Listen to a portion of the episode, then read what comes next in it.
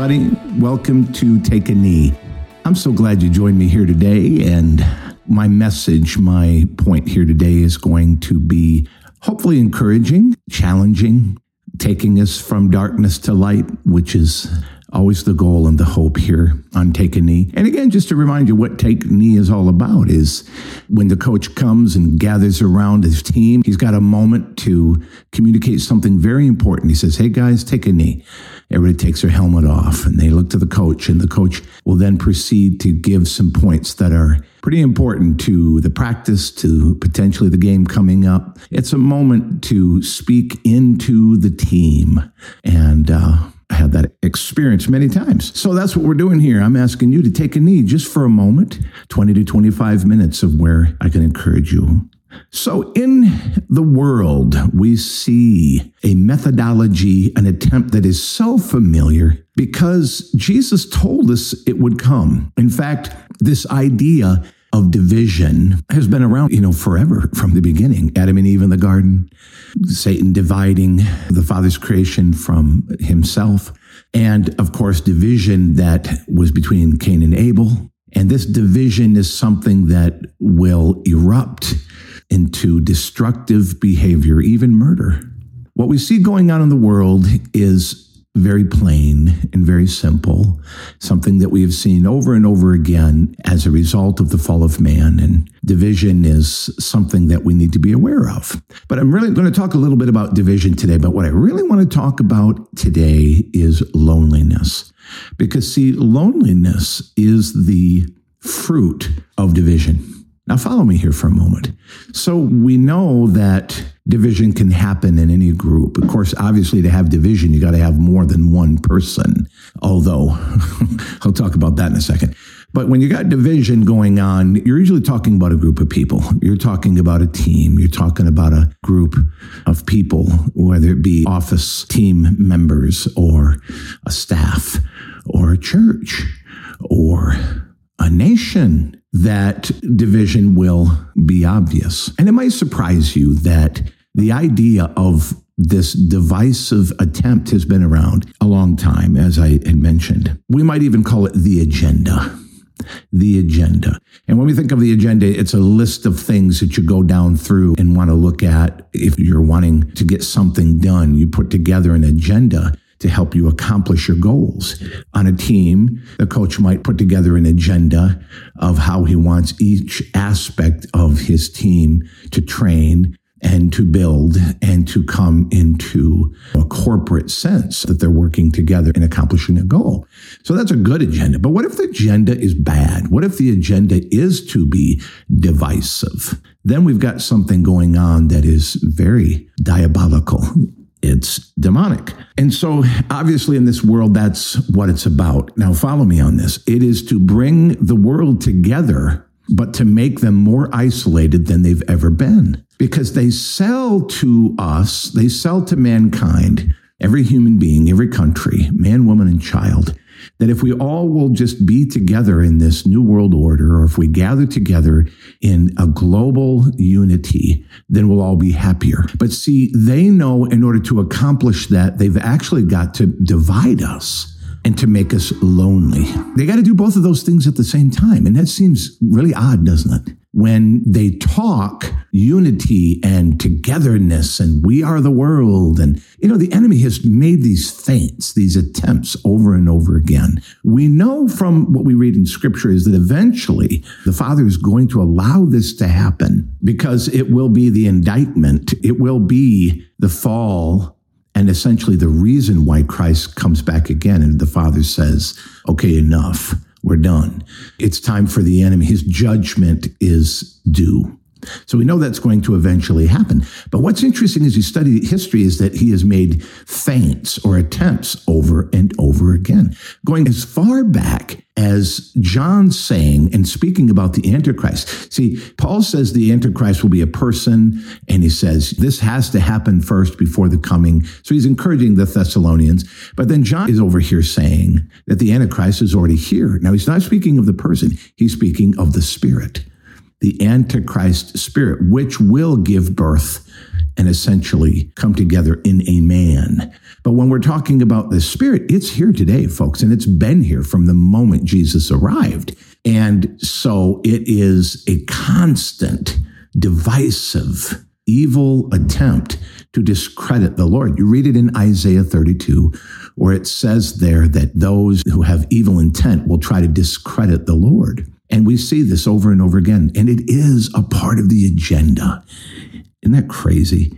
I was just reading, and I mentioned Sunday, and I will make somewhat of an adjustment, not necessarily a retraction, but an adjustment. This 10 point agenda regarding the destruction of Christianity and the bringing forth of a new world order, or what was originally coined as the New Age. Let's see if I can remember the woman's name.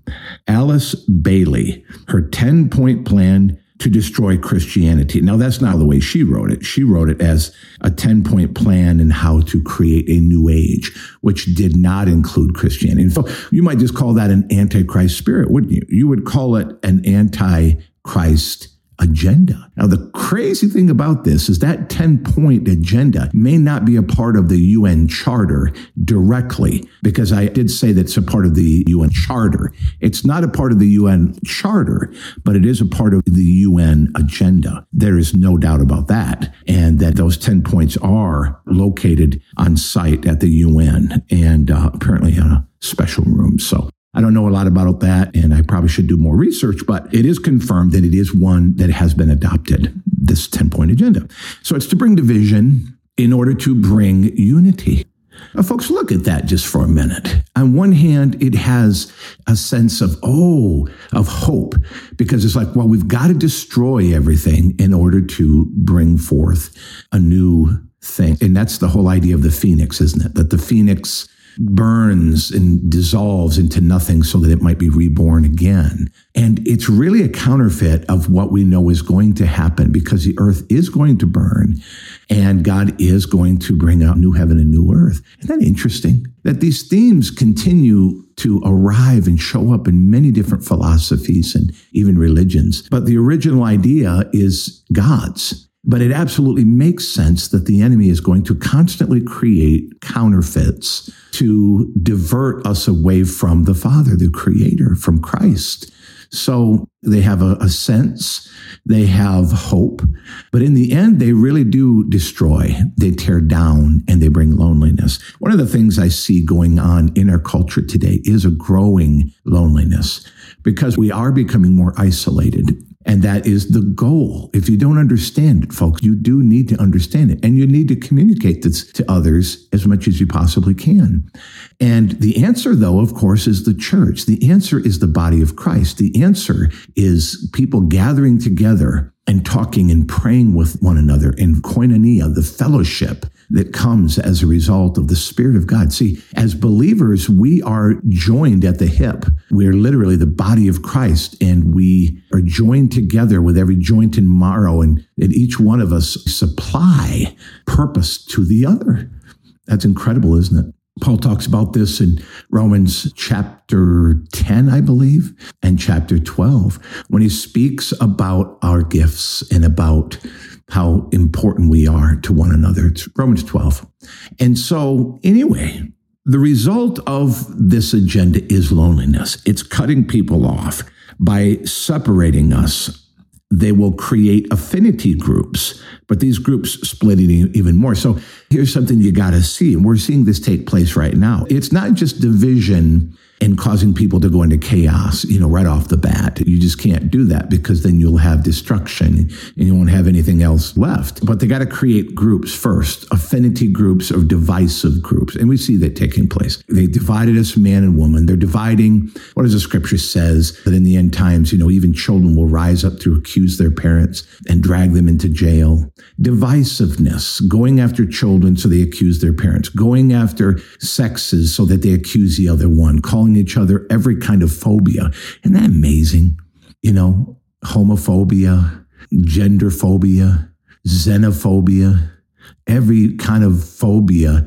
Well, what about Christophobia? They're afraid of Christianity too, aren't they? You know, I often use that. But yeah, it's to use fear to bring separation. And yet, so when you find yourself in a room with a people with like beliefs, you now, there's power there. And so a sense of connectedness. And so they're able to use loneliness that is the product of division to then bring affinity groups together. But then it doesn't stop there. It will continue to break down those affinity groups because in the end, the affinity groups don't matter to those who will eventually try to control the earth. They don't care about people.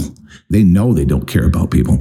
They're selfish and narcissistic and they serve a God that is of this earth.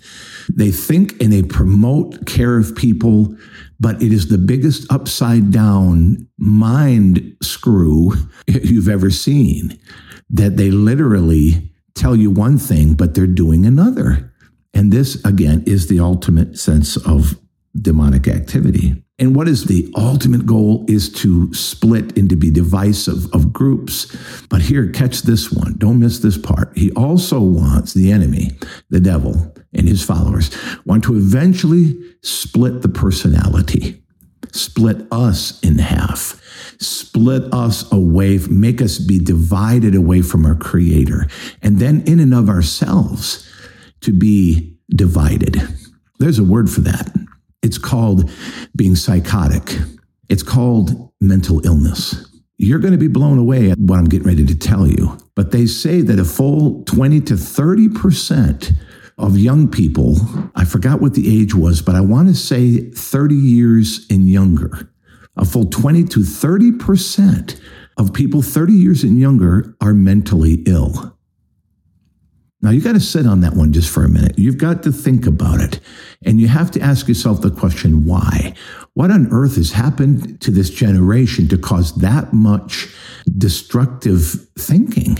I mean, what really has changed? Has the world not gotten better? I mean, we have great technology, we have great food, we have restaurants, we have schools, we have resorts and wonderful places. But why are people melting down? Well, it's on purpose. It is absolutely on purpose. All of these wonderful things are not the answer, and most certainly not affinity groups that would stand opposed to God.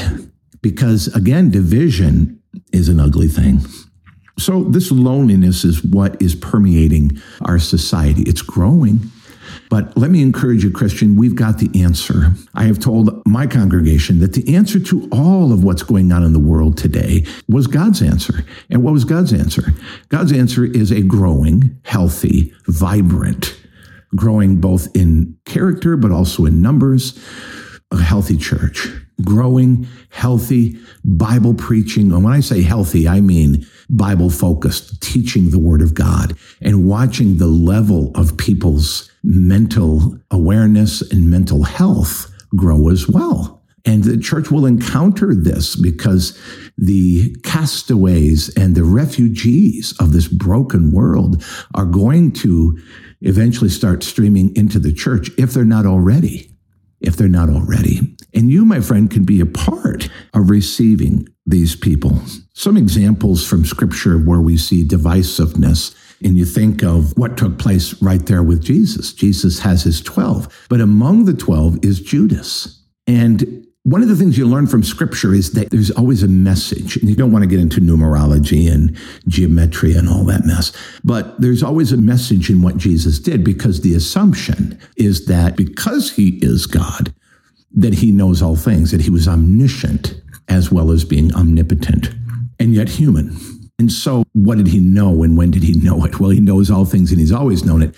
But we get this impression that in his human state, these things are revealed to him by the Father. Well, he certainly said that himself. He says, I don't do anything unless I see my Father doing it. So, there is this aspect of revelation that is taking place as he is more and more aware of really who he is from a child to a full grown adult. So here he is. He's got Judas among him, and he knows. He knows that this is a divisive man and that he is going to be the one who will eventually betray him. And so you got to have a lot of questions, don't you? But what we find is that there'll always be some measure of divisiveness that is going to be among God's people, even in the church. You read Paul's writings to the Corinthians in Romans, especially in Corinthians, where Paul is calling out divisive sects and groups among the church there in Corinth. Corinth is a mess. And Paul spent a good deal of time there, so he almost see more of his fatherly role as he's speaking into that church, correcting and rebuking them, and calling them out on tolerating certain things in the church.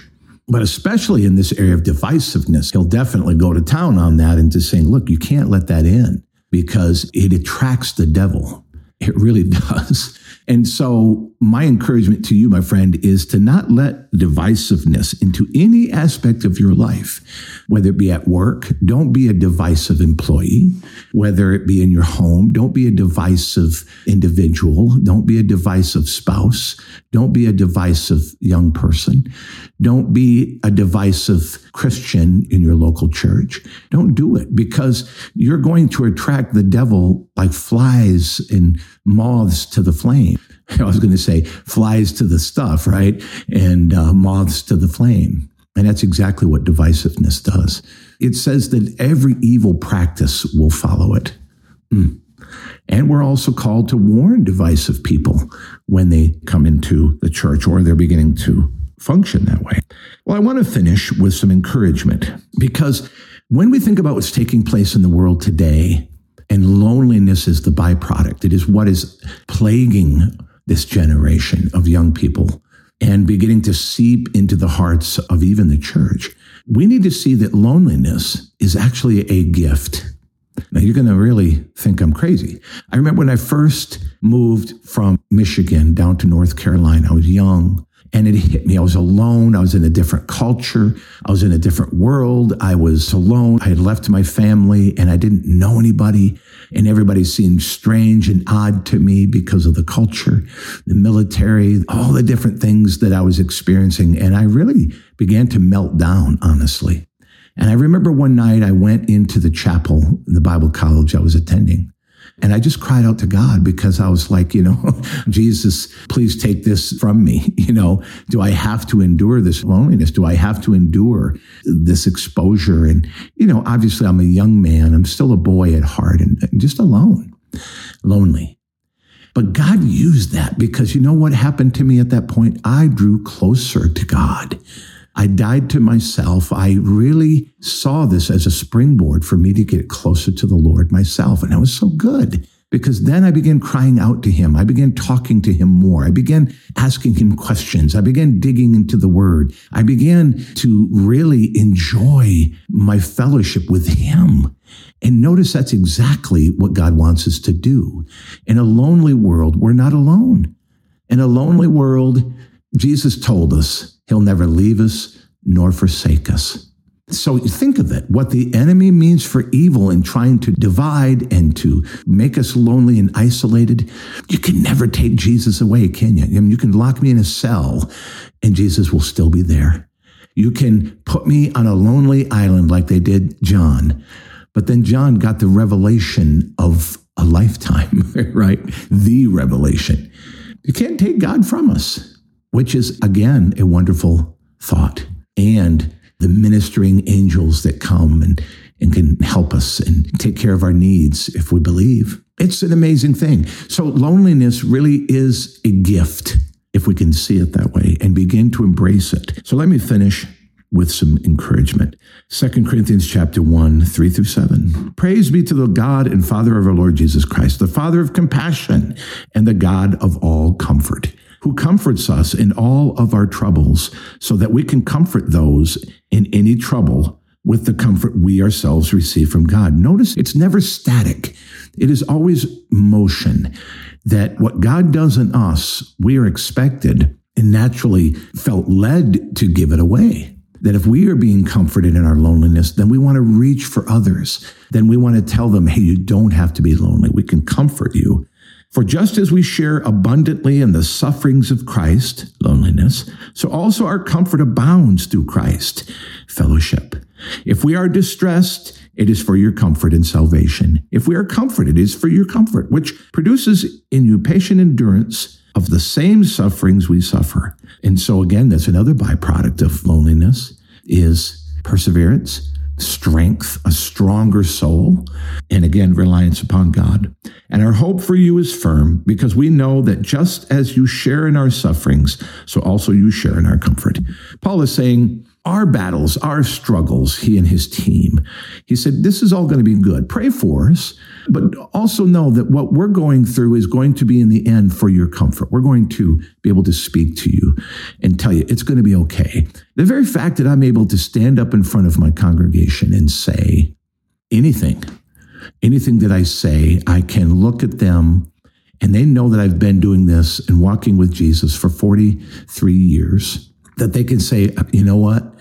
We can do this. If he can do it, if he can raise a family, if he can experience joy and peace and fellowship with God, if he can tell us about how he has been comforted, then we ourselves will be comforted. This is the ultimate goal that we continue to be the hands and feet of Christ in every area of our life, but most especially in that area of comfort when it comes to loneliness and separation and division.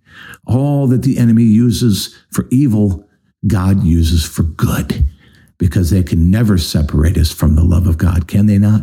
Isn't that what Paul told us there in Romans chapter 8? Nothing, nothing can separate us from the love of God. Nothing on this earth, nothing under the earth, nothing in the heavens nothing created by man, nothing, no weapon formed against us is going to prosper, but nothing can separate us from our fellowship with the living God. And in that place, my friend, you will never, ever be lonely. God bless. You have a wonderful week, and we'll see you next time.